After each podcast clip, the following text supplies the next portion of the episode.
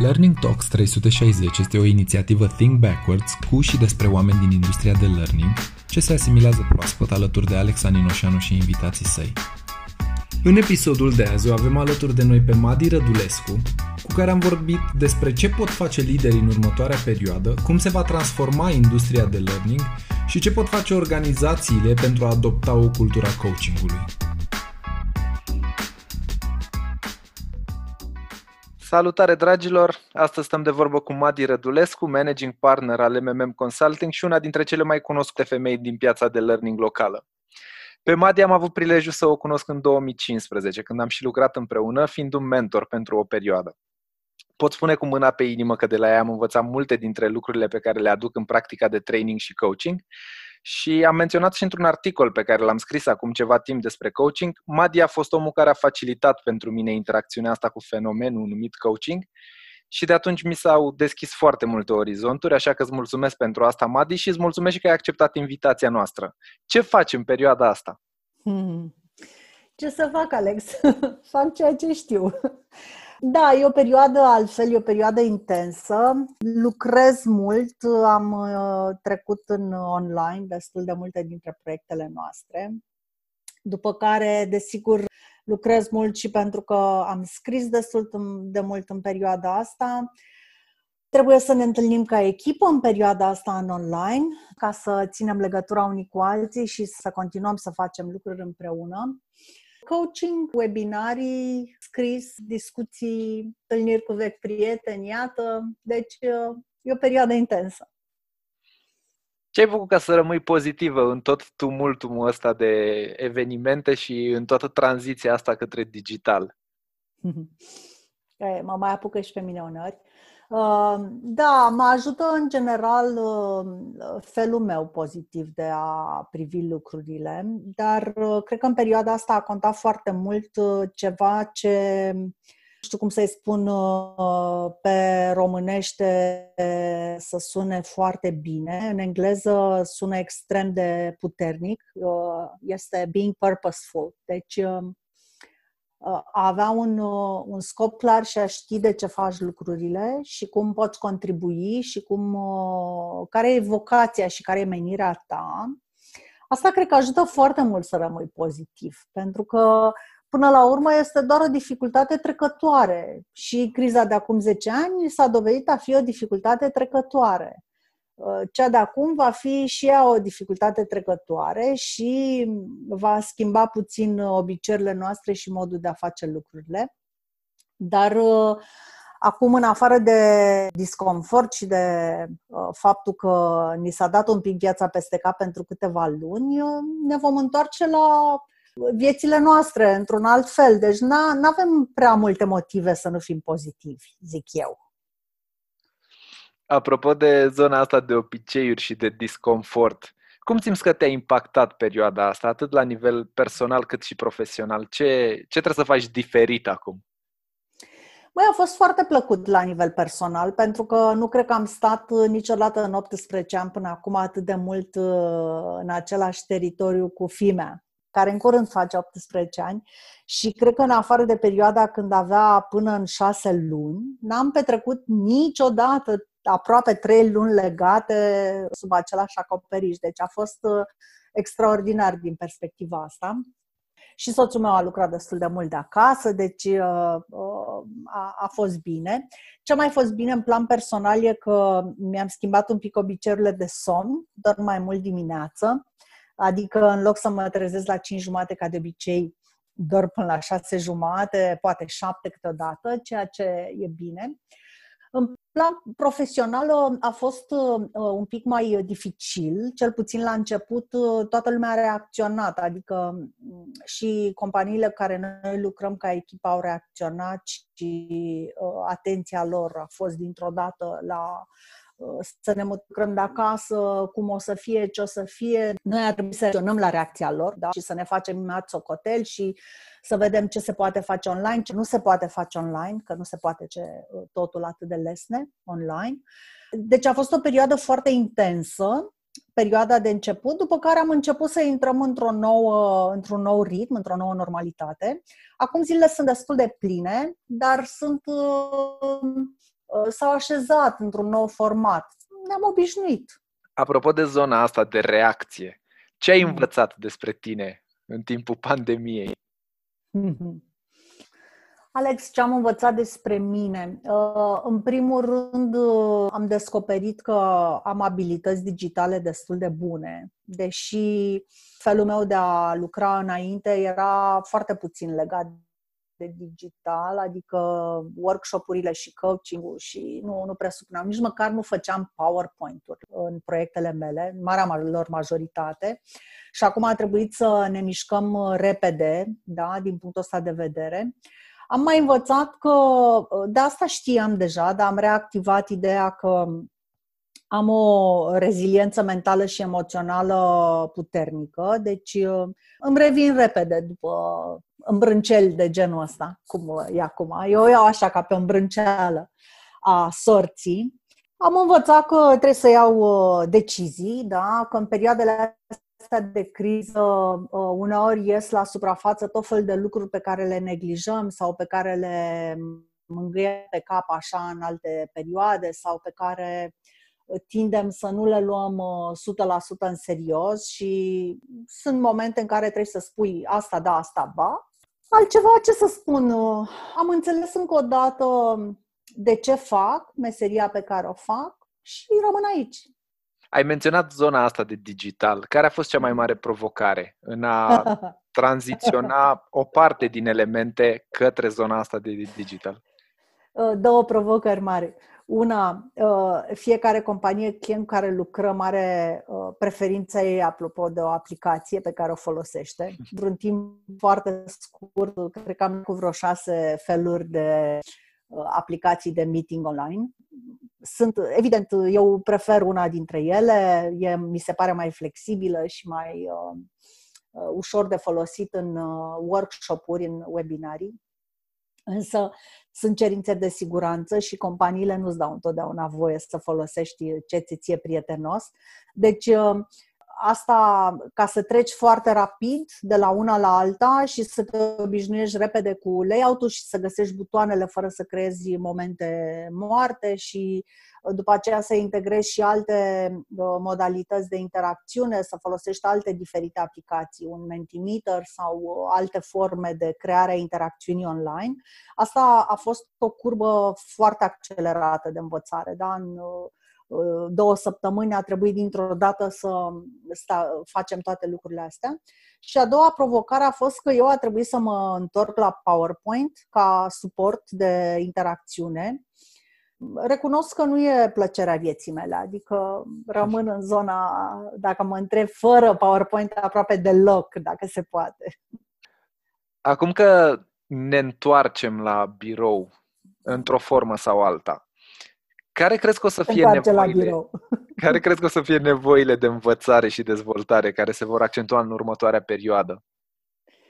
Alex, întoarcerea la birou uh, va fi treptată. Cel puțin uh, companiile cu care eu vorbesc sunt destul de prudente deocamdată și prudența vine din două direcții. Una, că nu se știe încă clar ce fel de evoluție va avea această epidemie și dacă își supun oamenii la un risc real sau nu. Și a doua prudență, a doua sursă a prudenței este legată de faptul că după 10 săptămâni de lucru acasă, oamenii și-au format noi obiceiuri de lucru și nu se dau toți duși la birou, mai ales că școala cât mai e va mai continua de acasă și vin vacanțele și uh, nu cred că ne vom întoarce atât de repede la birou, acolo unde nu este neapărat necesar. Eu mă voi pregăti împreună cu echipa mea pentru o perioadă de combinație în abordări. Cred că oamenii vor trebui să învețe ce înseamnă adaptare și ce tip de sprijin au nevoie pentru a se adapta cu adevărat la un alt uh, mod de lucru și de viață.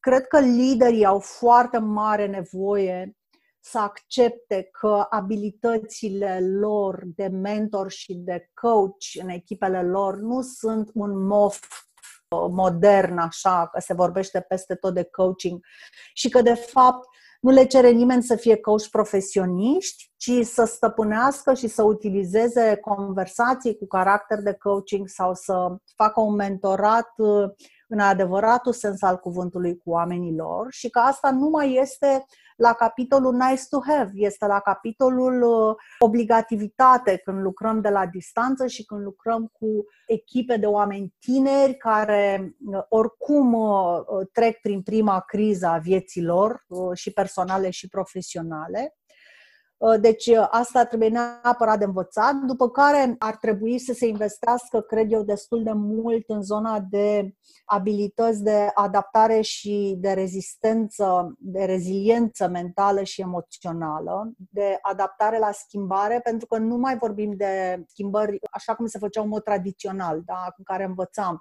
care sunt pașii schimbării, ce facem fiecare pas, Uh, cum te organizezi. Acum e, e ca și cum ai merge cu barca pe un uh, râu destul de învolburat, dar schimbarea asta este fluidă, este foarte dinamică, e complexă uh, și atunci vorbim de alt tip de adaptare și de management al schimbării. Da? Deci aici aș continua să investesc și încă um, așa, cu, cu tărie. Ai menționat și zona asta, o să se schimbe lucrurile o parte din oameni o să se întoarcă la birou, alții o să se bucure de noile obiceiuri dezvoltate și de faptul că pot lucra de acasă, probabil se vor liberaliza un pic lucrurile din perspectiva mm-hmm. lucratului de acasă, mai ales în contextul în care uh, mulți dintre ei sunt nevoiți să stea și cu copiii în perioada imediat următoare. Cum crezi să va impacta asta învățatul în organizații? Se vorbește deja de câțiva ani de democratizarea învățării, da? în sensul de a uh, crea acces mult mai personalizat la învățare în uh, organizații, dar acum uh, deja asta capătă un sens mai pregnant. Ce văd eu că se va schimba în organizații, sau sper mai precis, în primul rând, toată lumea s-a învățat deja, într-un uh, timp relativ scurt, să accepte această învățare virtuală în colaborare cu un facilitator. Cred că este o formulă intermediară care poate fi de succes dacă este combinată și cu alte forme de învățare, adică să dai oamenilor acces la diferite resurse online sau la diferite etape de învățare, da? să existe etapă înainte de workshop, etapă între diversele sesiuni de workshop, pentru că dacă lucrăm virtual, nu ne mai putem permite să ținem două zile la rând oamenii într-un workshop, deci trebuie spart în bucățele mai mici. Asta este o schimbare fundamentală pentru că ă, deja ceea ce încercam noi să vindem ă, da, ca idee în piață, că învățarea este un proces și că trebuie să-i dai timp, etape și să construiești acest proces de învățare, iată că acum devine realitate. E un proces de învățare pentru că nu avem încotro, trebuie să-l facem ca un proces coerent și foarte aplicat de învățare. Deci asta cred că se va schimba. În al doilea rând, sper eu că uh, nu va mai fi un produs de lux coachingul, da? Deci există uh, un grup coerent de coși profesioniști în piață care au investit foarte mult în educarea lor de coaching, în uh, practica lor de coaching, uh, uh, au experiență certificată și validată de ICF. Da? Bine, nu toți aleg calea ICF, dar sunt foarte mulți care aleg această cale a International Coach Federation pe care eu o susțin foarte mult. Pentru că te pune, te pune să înveți și te pune să te dezvolți și este o, o garanție pentru companii că le oferi un coaching de bună calitate. Și acest coaching, uh, uh, cred eu, că va fi din ce în ce mai accesibil și la nivelul de mijloc al companiilor și chiar se va putea duce în uh, diferite intervenții tip coaching de echipă până la nivelul cel de jos în organizație. Adică să dai oamenilor posibilitatea cu adevărat să atingă punctele lor uh, sensibile, punctele emoționale. Da? Învățarea cred că va fi mai ales despre oameni și mai puțin despre informație.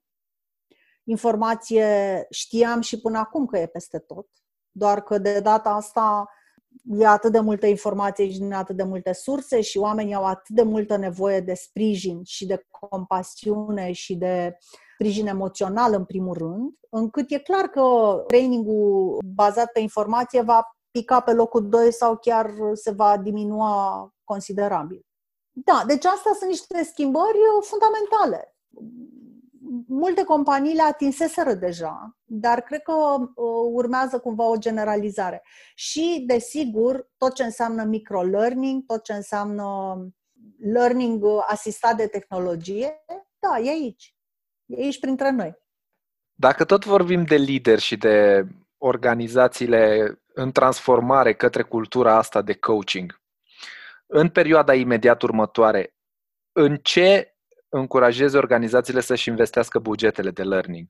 Ce acțiuni ți se par necesare în, în perioada asta imediat următoare? Apropo de cultura de coaching. Apropo de cultura de coaching și uh, nu numai. Da, bine, uh, cultura de coaching e foarte generoasă ca și concept de cultură organizațională pentru că e o cultură a învățării și o cultură a învățării, o cultură colaborativă, e o cultură în care oamenii sunt invitați să-și expandeze mintea și să primească, da? Și să caute acolo, înăuntru. Asta e și mai important. Aș încuraja, și deja am lucrat în perioada asta destul de mult, să investească în uh, a echipa liderii cu mindset-ul potrivit pentru a fi antrenori, mentori, pentru oamenii lor. Și vorbesc de mindset pentru că nu este atât vorba despre abilități, da, de capacitatea liderilor de a pune întrebări sau de a formula uh, feedback într-un anumit fel. Este vorba de mindset. Marea majoritate a managerilor cu care eu încep să lucrez în zona asta vin dintr-un mindset puternic negativ nu avem timp, nu putem, nu este pentru oricine, nu este pentru noi, nu o să putem face asta niciodată, etc., etc., etc. Da? Deci, uh, rolul nostru din exterior sau uh, de coach profesionist sau de antrenori ai lor, de facilitatori, este să ajutăm să accepte că este posibil. Da? Și aici trebuie investit.